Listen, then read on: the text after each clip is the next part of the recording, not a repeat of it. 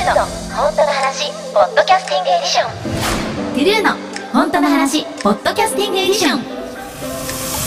基本メイク用品はメイクさんと同じものを使っている TRUE です。本当の話 Podcasting Edition。私 TRUE が本音で投稿していく番組です。日々の活動を報告したりリスナーさんとコミュニケーションを取ったり時にはゲストさんと対談もしたいななんて思っております。まあ、とにかく様々なことを発信していこうという番組です。さあ冒頭でメイク用品は基本メイクさんが使っているものを使っているっていう風に伝えたんですけれどもそうなんです。私あのメイクがすごく下手でみんな最近の子ってさ自分の顔だからここはこういう風にするとか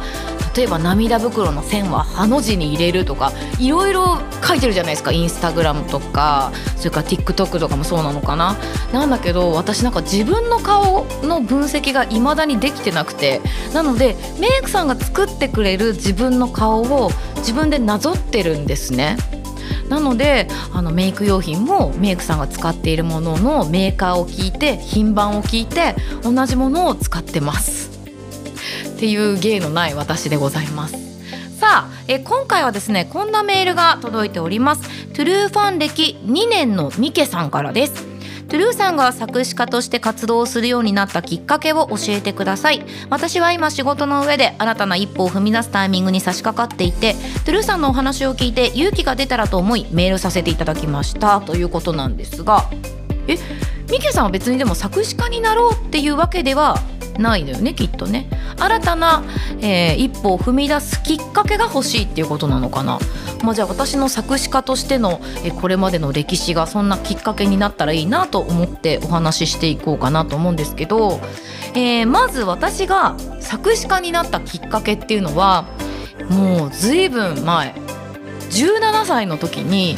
あの自分の唐沢美穂として音楽活動をしていて「えっと、Way to Love」という楽曲その時に何気なく作詞してみようかなっていう本当にあの気まぐれで書いてみたその「Way to Love」っていう楽曲が、えっと、きっかけに作詞を始めました。ラブレボリューションというドラマの主題歌ということもあってラブソングを書いたんですけどなんかその何気なく書いたラブソングがこう誰かの人生に寄り添ったり誰かの人生を変えてしまうんだってなんかそういう影響を与えられるんだって知ってからこう言葉を綴ったり書くっていう世界にのめり込んでいったのであの時のその「Way to Love」っていう楽曲がきっかけだったんじゃないかな。うん、でえっと誰かに歌詞提供作詞を提供するっていうのの一番最初の作品が菅原さゆりさんっていう女性アーティストさんの「さよならまた」っていう楽曲がスタートだったと思います。その時もたまたまプロデューサーが同じで書いてみないっていうお話をいただいてあんまりこう気負うことなくのびのび書いた楽曲だった気がする。うん、その時から自分自身で歌うのではなくって他のアーティストさんに提供することで私がこう魂を込めて書いた言葉にもっともっと奥行きをくれる存在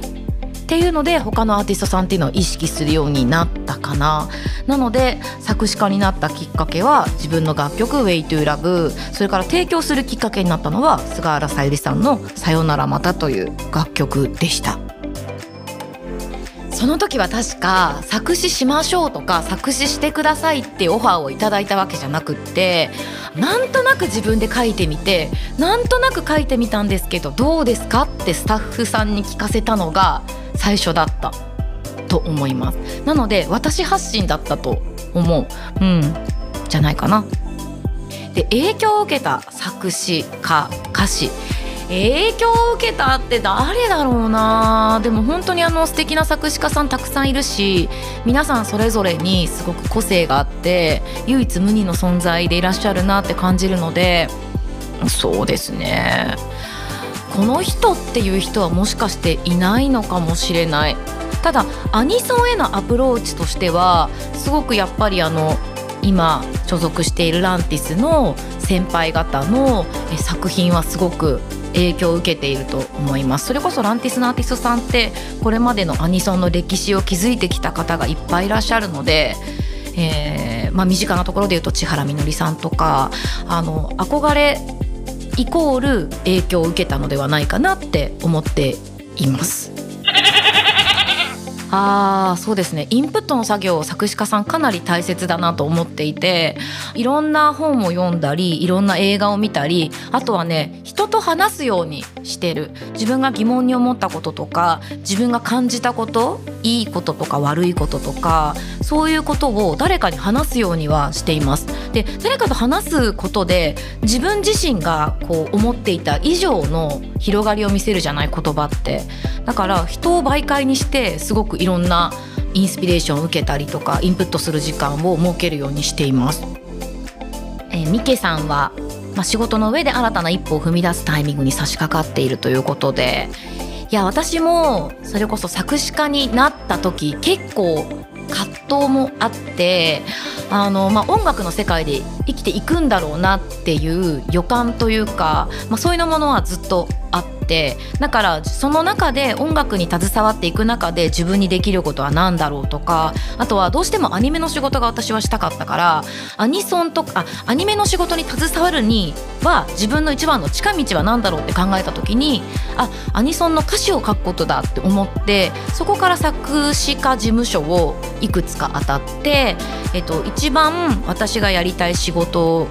が実現できるのではないかなと思った今のスコップミュージックに所属することを選んだんですけどあの何かを始める時って本当に怖いし葛藤もあるけどそこで背中を押してくれるのってやっぱりね人との出会いだと思うんですよ。この人とだったら新たな自分を知れるかもしれないとか自分が表現したいことをもっともっと自由に表現できるかもしれないとかこの人たちとだったら今まだ私が知らないことももっと知れるかもしれないもっとフィールドを広げられるかもしれないってなんかそういう直感人と触れ合うことで感じる直感を信じて決めていくしかないんじゃないかなって思うんですよね。で特にまあ私のその作詞家っていうのは正解がない仕事じゃないですか。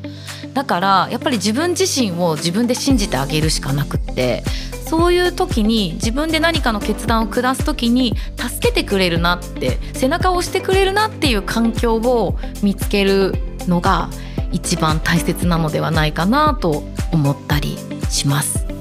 なんか難しいよね自分を信じてあげるのって。だって自分を一番疑うのが自分だったりするじゃない。自分のこと一番知ってるしで私は本当にあの皆さんうん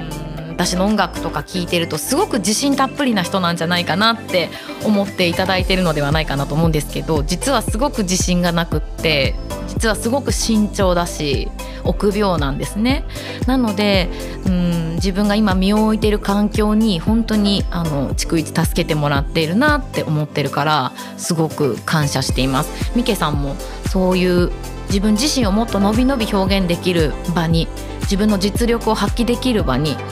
うん、たどり着くといいね頑張ってください。